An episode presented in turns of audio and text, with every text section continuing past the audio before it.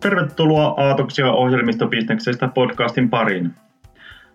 Tällä kertaa meillä on aiheena ohjelmistobisnes poikkeusoloissa ja erityisesti nyt koronapandemian aikaan. Ja tänään meillä on täällä puhumassa Markku Haukärvi ja Risto Pitkänen.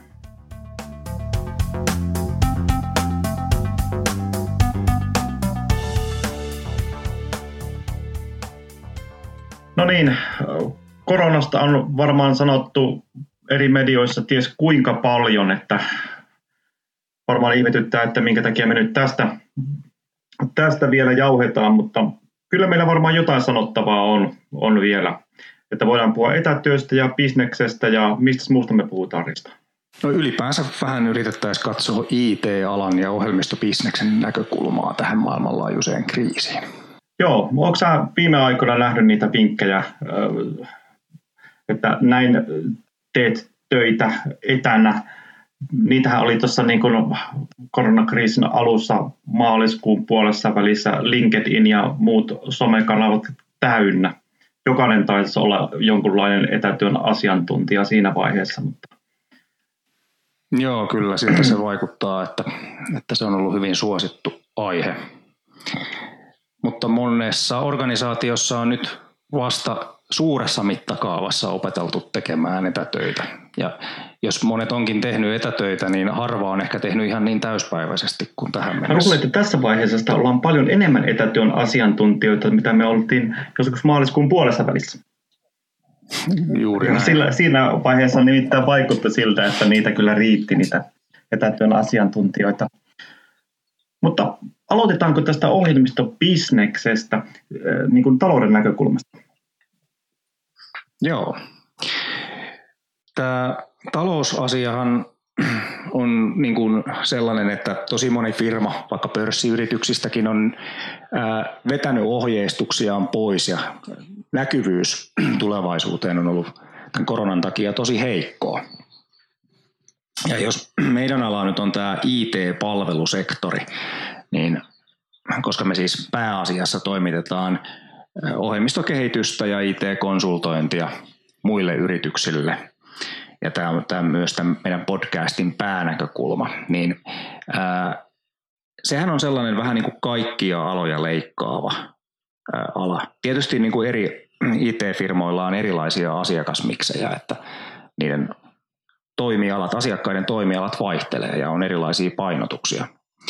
Mutta talous ottaa yleisesti nyt tästä tämän koronan takia tietenkin iskua, koska niin moni business menee, on mennyt ikään kuin kokonaan kiinni tai business on huomattavasti vähentynyt. Ja valtiovarainministeri on tässä kevään mittaan ennustanut sellaista, että Suomen bruttokansantuote supistuu tänä vuonna 5,5 prosenttia. Ja, ja sitten kasvu sen jälkeen ja, alkaa jo ensi vuonna, mutta se on pari vuotta melko hidasta, että 1,3 prosenttia vuosina 2021 ja 2022, niin kun se on ensin laskenut 5,5 prosenttia, niin ei siinä vielä niin kuin olla samoille tasoille pääsemässä. Kyllä, ja tähän riippuu hyvin paljon sitten alasta, että, että tuo koko BKT ennustetaan tippuvan tuon 5,5 prosenttia ja finanssialalla on sitten taas vähän ja eri tutkimuslaitoksilla vähän erilaisia ennusteita, mutta kaikki ne on, osoittaa samaan suuntaan, että alas tullaan ja reilusti.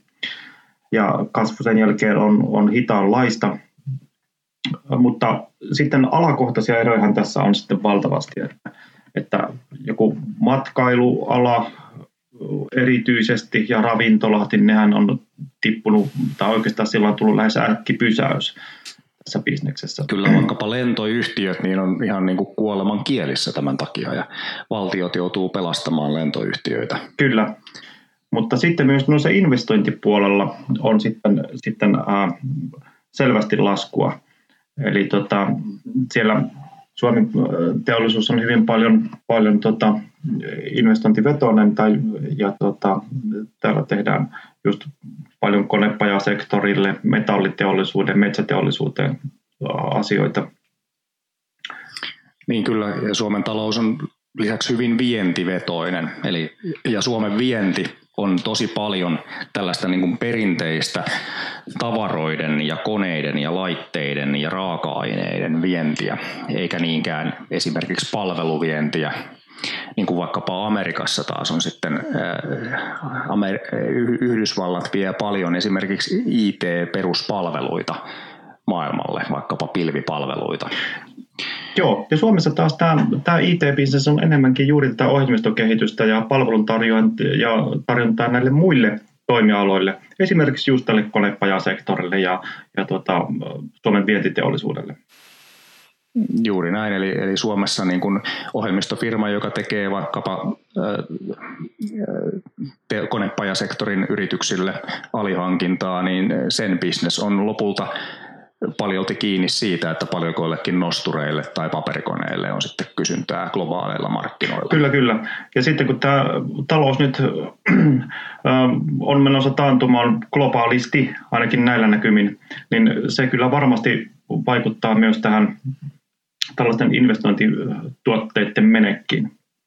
Mitkä tässä on tällä hetkellä sellaisia ohjelmistoalueita, jotka nyt on pärjännyt paremmin. Teillähän, tehdään täällä muutakin kuin pelkästään konepaja- ja metsäteollisuuden ohjelmistoja.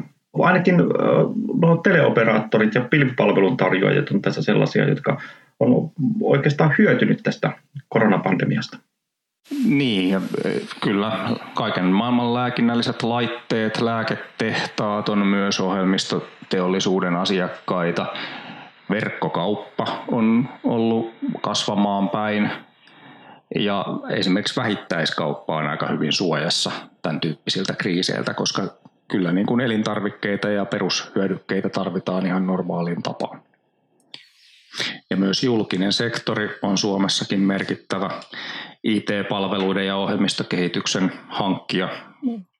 Ja siellähän nyt ei ole rahahanoja pantu kiinni, vaan enemminkin niitä on vähän niin kuin avattu tässä.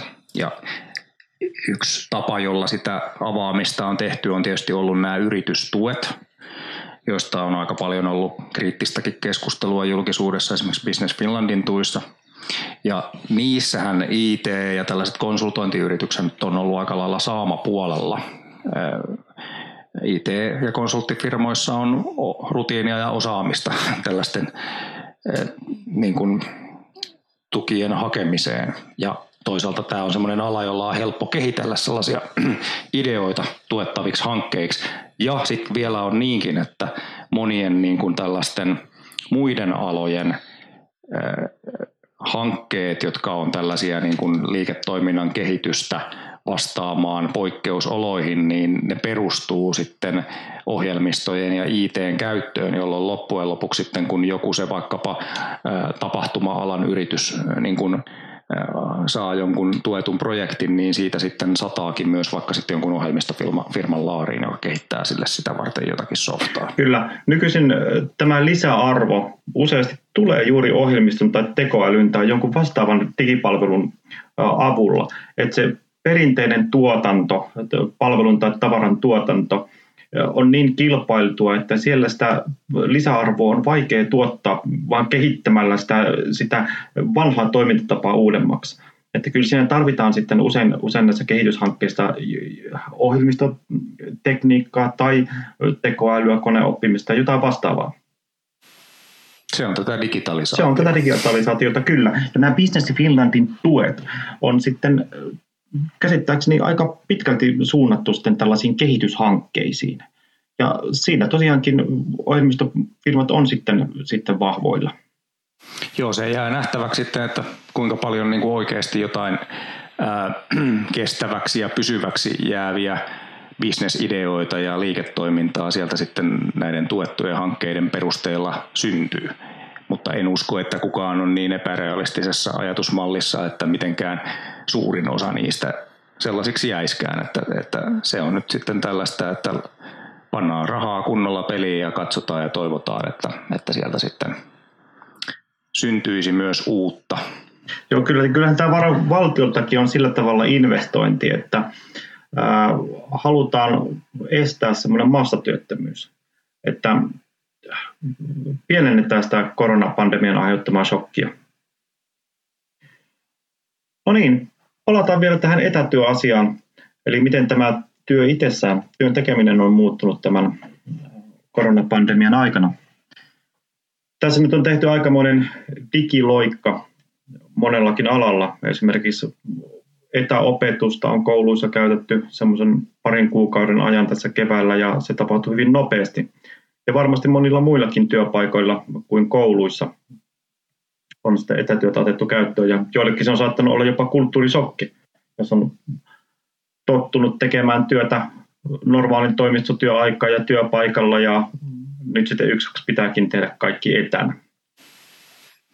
Joo, se on, kun katselee tästä IT-alan näkökulmasta asioita, niin saattaa unohtaa sen, että, että IT-ala on, on sillai, niin kuin ehkä moni muukin asiantuntija-ala on vähän poikkeuksellinen, että meillä on jo pitkään ollut olemassa tämmöinen jonkinlainen etätyön tekemisen kulttuuri ja todella suuri osa töistä on sellaisia, että niitä voi ihan hyvin tehdä etänä, että sille ei ole mitään niin kuin sellaisia käytännöllisiä esteitä.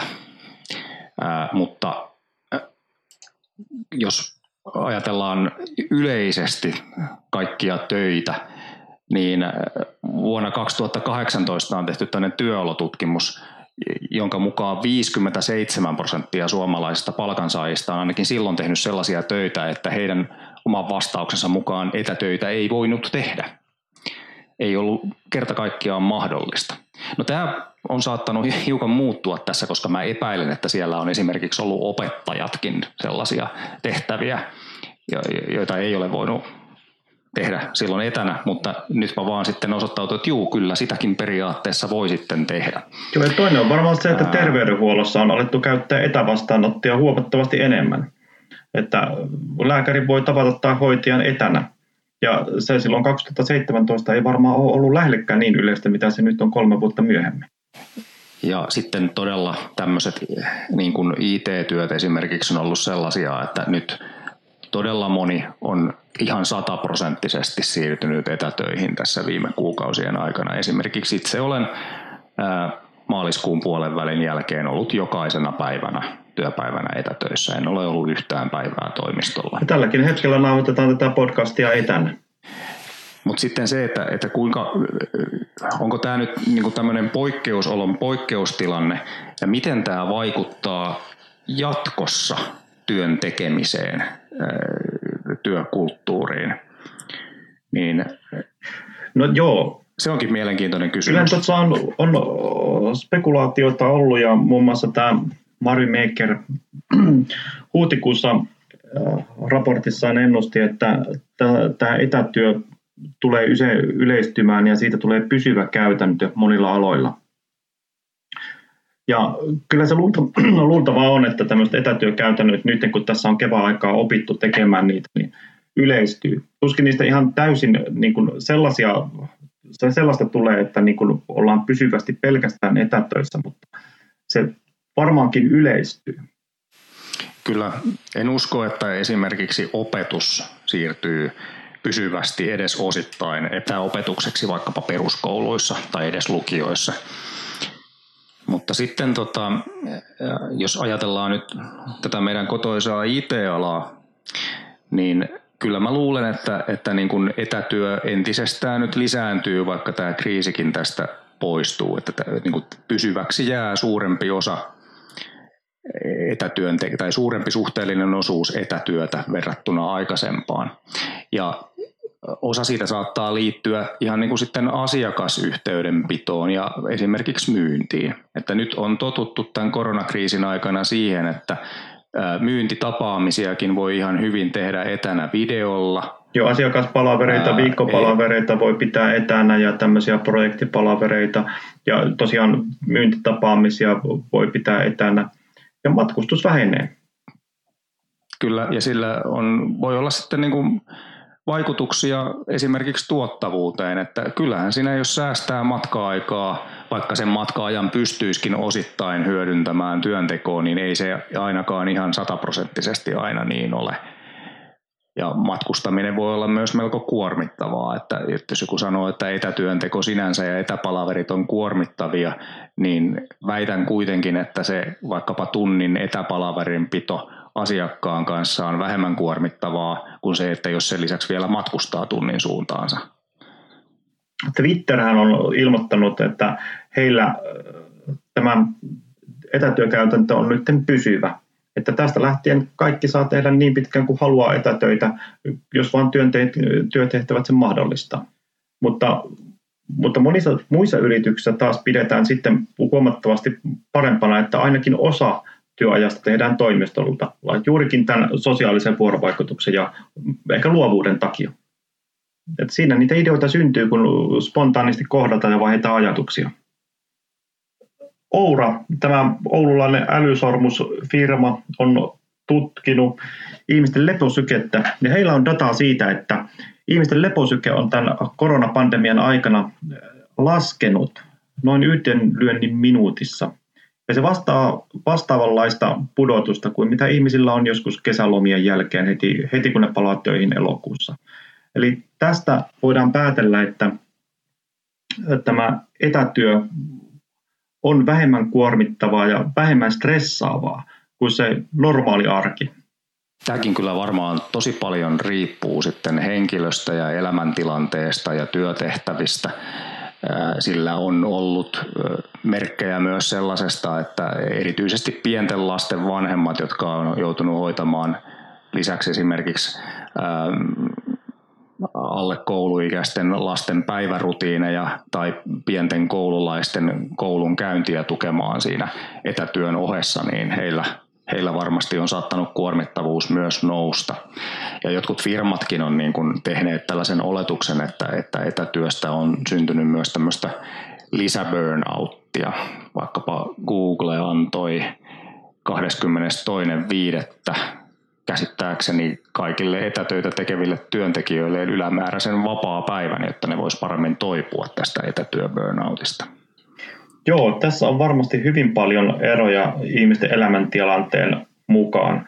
Että jos tosiaankin elää niitä pahimpia ruuhkavuoksia ja sitten pitää hoidella kaikki äh, tota, pienten lasten koulunkäynnit ja ruokailut ja muu viihdyttäminen siinä töiden ohessa, niin se voi olla hyvinkin stressaavaa.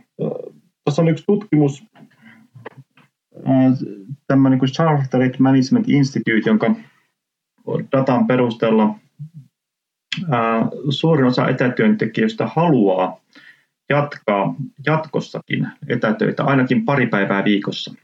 Kyllä, se on hyvin uskottavaa, että näin, näin kyllä varmasti on. Ja ja tämmöinen ylimääräinen etätyön kuormittavuuskin varmaan on tässä liittynyt paljolti just näihin poikkeusoloihin. Eli eihän sitten normaaliaikana ne pienet päiväkoti-ikäiset lapset tai koululaiset ole siellä kotona aiheuttamassa sitä lisäkuormitusta näille etätöitä tekeville vanhemmille, vaan he ovat sitten siellä päiväkodissa tai koulussa. Ja tässä tapauksessa, kun tuo, nyt tämän pandemian aikana se etätyö ei ollut oma valinta, se on ollut pakko että muita vaihtoehtoja ei ole ollut kuin tehdä etänä. Ja se saattaa niin kuin aiheuttaa sellaista kuormitusta en, paljon enemmän kuin että se olisi ollut sitten jostakin oma valinta, että nyt on vaan helpompi järjestää se arki, jos, jos tota, ei tarvitse kaikessa kiireessä kuskata lapsia ensin päiväkotiin tai harrastuksiin ja, ja, ja sitten hoitaa töitä siinä ja matkustaa työpaikalle ja niin edelleen.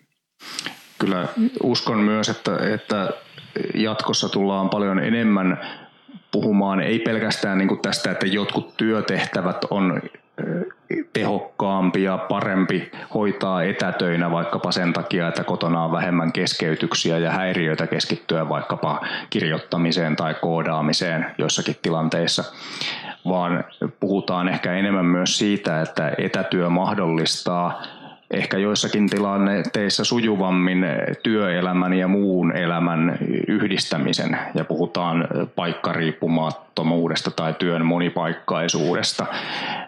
Ja esimerkiksi yritysten rekrytointipolitiikat saattaa jossain määrin muuttua siinä mielessä, että, että niin kuin rekrytoidaanko ihmisiä enää täysin aina sillä tavalla, että heidät rekrytoidaan tekemään töitä joltakin toimistolta, vai voidaanko ajatella, että ihminen asuukin jossain ihan muualla ja tekee sitten niitä etätöitä ja käy vaan ihan harvakseltaan sitten paikan päällä tekemässä. Joo, mainitsinkin tuossa aikaisemmin tuon Twitterin etätyöpolitiikan ja Twitterin Jack Dorsey on tota, edistänyt tämmöistä distributed workforce-ajatusta siellä äh, Twitterillä, että ja sen ajatuksena on se, että, että työntekijöitä voidaan palkata oikeastaan ihan mistä vaan.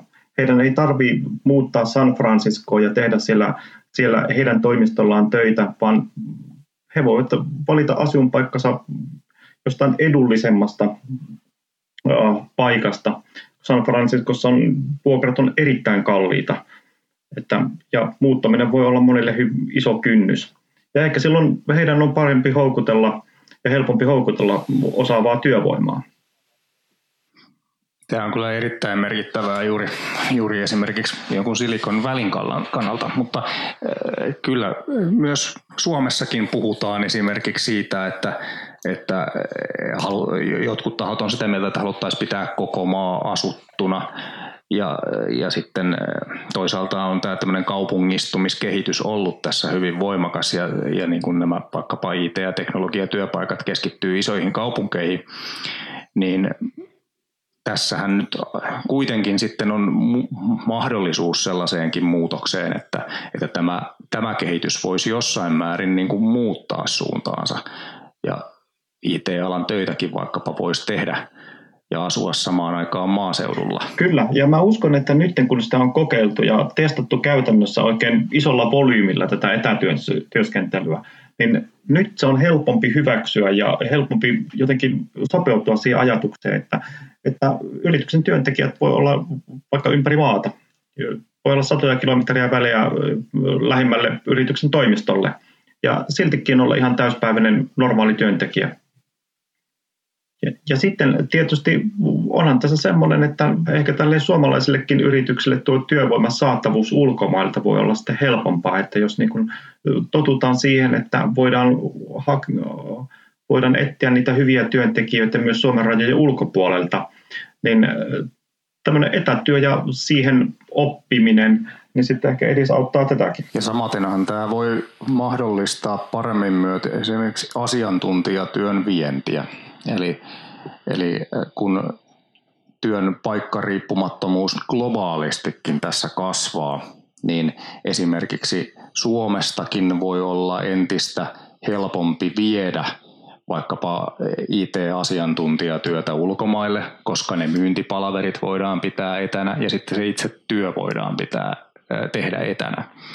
Toisaalta se toimii sitten toiseenkin suuntaan, eli että suomalaisille markkinoille voi tulla enemmän kilpailua ulkomaisilta firmoilta, jotka tarjoaa sitten suomalaisille asiakasyrityksille palveluita.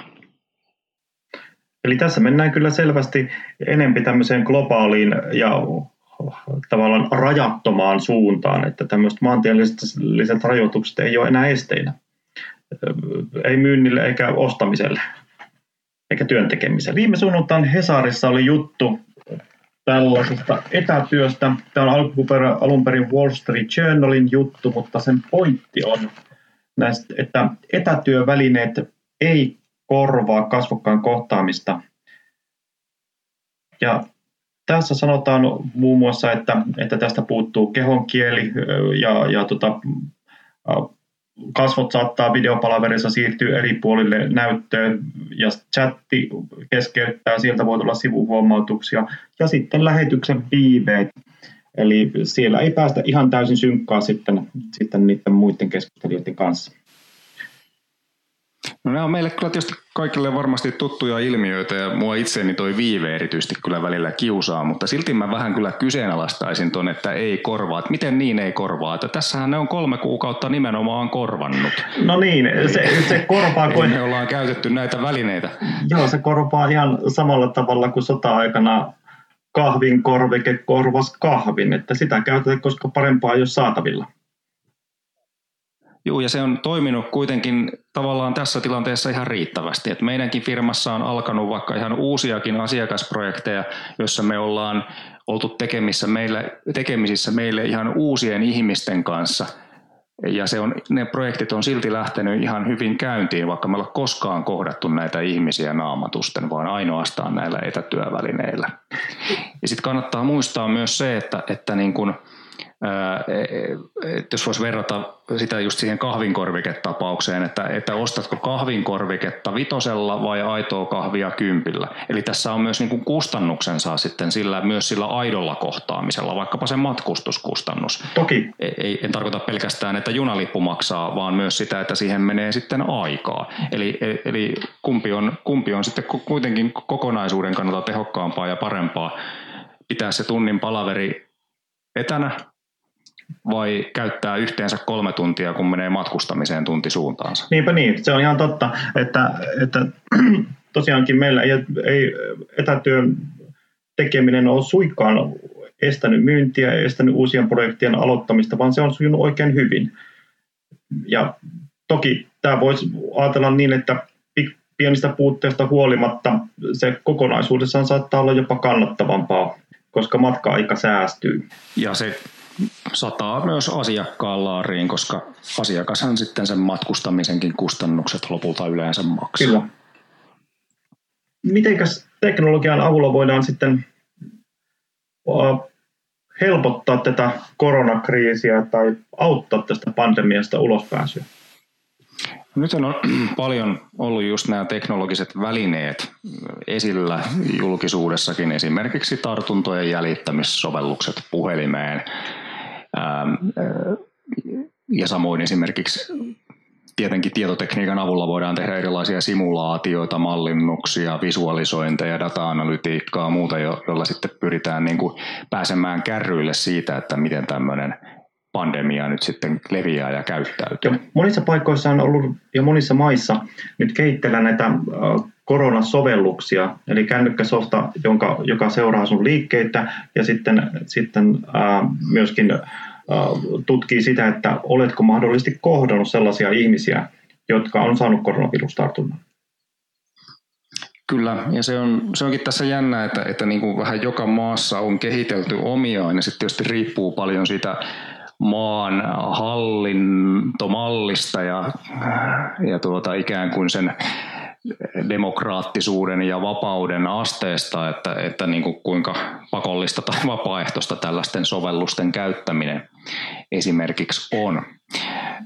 Islannissahan niin kuin on ollut hyvin laajalti levinnyt, mutta täysin vapaaehtoisesti kuitenkin levitetty tämmöinen tartuntojen jäljittämissovellus, jonka ilmeisesti luin jonkun lehtijutun, niin 40 prosenttia islantilaisista olisi sitten asentanut älylaitteeseensa.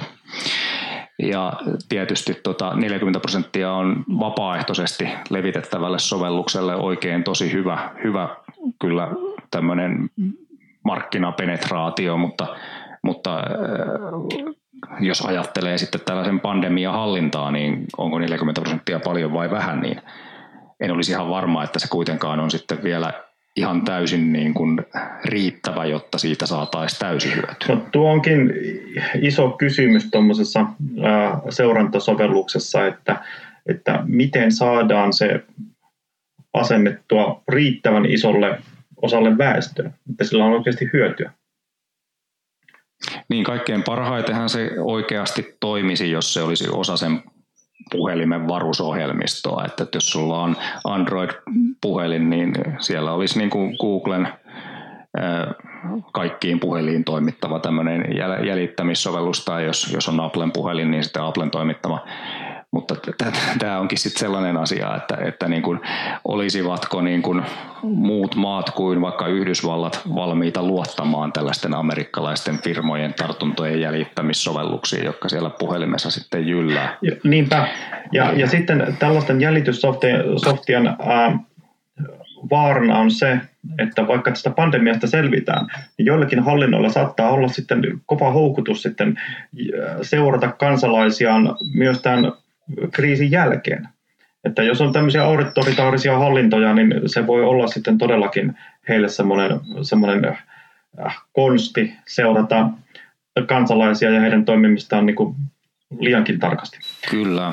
Tässä niin kuin tämmöinen tietosuoja ja luottamus ja kaikki sellainen kyllä korostuu aika lailla ja mä luulen, että tästä käydään kyllä vielä monissa maissa laajaa keskustelua. Juuri tästä niin kuin, sekä tässä niin kuin tämän pandemian aikana että vielä sen jälkeen. Joo, tästä varoitteli tämä tunnettu israelilaiskirjailija Yuval Noah Harari on tuossa pari kuukautta sitten, että, että tämän pandemian varjolla voi olla, että niin kansalaisten kontrollia joissakin maissa sitten lisätään. Ja todellinen syy on vaan sen nykyisen hallinnon pönkittäminen, ei niinkään se, että suojellaan kansalaisia tartunnoilta.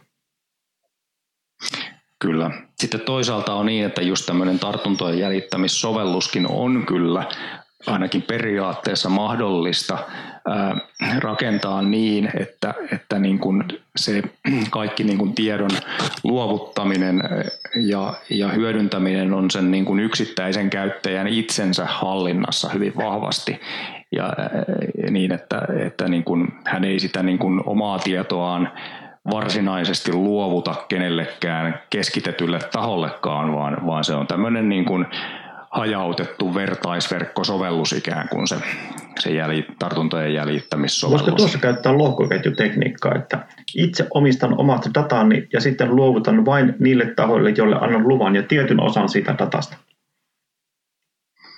Varmastikin voisi käyttää sitäkin, mutta se onnistuu myös jopa ilman sitä. Eli niin, että se käytännössä niin, että se käyttäjän data on tallennettuna vain siihen hänen omaan älylaitteeseensa ja hän sitten itse saa sen sieltä kaivettua halutessaan, mutta, mutta niin kuin muille tahoille luovutetaan vaan tämmöisiä niin kuin anonymisoituja tokeneita, jotka, joista ei pysty sitä yksittäistä käyttäjää niin kuin mitenkään tunnistamaan. Tämä koronapandemia on kyllä tarjonnut ja tarjoaa varmasti data-analytiikolle ja tämmöisten epidemiologeille aivan mainiota tutkimusaineistoa. Että tässähän nyt on, on sitten hirveän paljon dataa tutkittavaksi, että miten esimerkiksi tämmöiset liikkumisrajoitukset ja muut tällaiset toimenpiteet, mitä tässä pandemian leviämisen ehkäisemiseksi on tehty, niin miten ne vaikuttaa. Tässä on kuitenkin vertailudataa aika paljon, että toisissa maissa on käytetty erilaisia toimenpiteitä ja toisissa toisenlaisia, että minkälainen vaikutus niillä on. Ja tässä ollaankin nyt sillä tavalla ehkä ihan uudessa tilanteessa, että ensimmäistä kertaa tällaisen nykyaikaisen data-analytiikan ja datan hyödyntämisen aikana tulee tämmöinen näin laaja pandemia. Et toki on ollut näitä aikaisempiakin pandemioita tällaisena nykyaikaisena aikana, mutta ne ei ollut näin laajalle levinneitä. Niin, niin on mielenkiintoista nähdä, että mitä kaikkea tästä lopulta sitten niin kuin pystytään tällaisilla välineillä sitten oppimaan. Kyllä. Ja, pandemioiden mallinnuksesta ja niiden leviämisestä ja tällaisten erilaisten torjuntatoimien tehokkuudesta. Nimenomaan. Ja simulaatiomalleja tällaisen pandemian leviämisestä on varmasti ollut paljonkin aikaisemmin saatavilla, mutta nyt voi oikeasti testata ja verrata, että kuinka luotettavia ne on olleet. Tähän loppuun voitaisiin myös vetää yhteen vähän näitä toimenpiteitä, että miten tästä eteenpäin. Tässä alkaa rajoitukset pikkuhiljaa lievittyä ja ihmiset palailee toimistolle, mutta tässä tietysti kannattaa muistaa se, että pandemia ei suinkaan ole ohi, että kannattaa vielä pitää turvaväleitä ja huolehtia hygieniasta ja muutenkin noudattaa varovaisuutta, että ei tuu sitä pandemian toista aaltoa. Joo, siis jokuhan voisi jopa niin kuin väittää, että, että niin kuin tämä epidemia ei ole kaikilla alueilla, vaikkapa Suomessa edes oikein kunnolla vielä alkanut levitä. Ja, ja, niin, ei ole tavallaan mitään syytä, ettei, ettei se voisi alkaa levitä nyt sitten myöhemmin uudelleen. Joten niin kuin voi olla vähän, vähän niin kuin ennenaikaista huokasta helpotuksesta, että siinä sen sitten oli. Ja nämä talousvaikutuksetkin, jotka, joita ennustetaan, niin nehän riippuu hyvin paljon siitä, että kuinka, kuinka hyvin nyt sitten oikeasti päästään tästä yli, vai tuleeko niitä toisia ja kolmansia aaltoja ja joudutaan uudelleen vaikka lähtemään sulkemaan yhteiskuntaa. Kyllä, ja niin pitkään kuin koronavirusta jossakin on, niin se vaara on olemassa tämänkertainen jaksomme ohjelmistobisneksestä poikkeusoloissa oli tässä. Kiitoksia kuulijoille ja muistakaa pitää turvaväliet ja pestä käsiänne.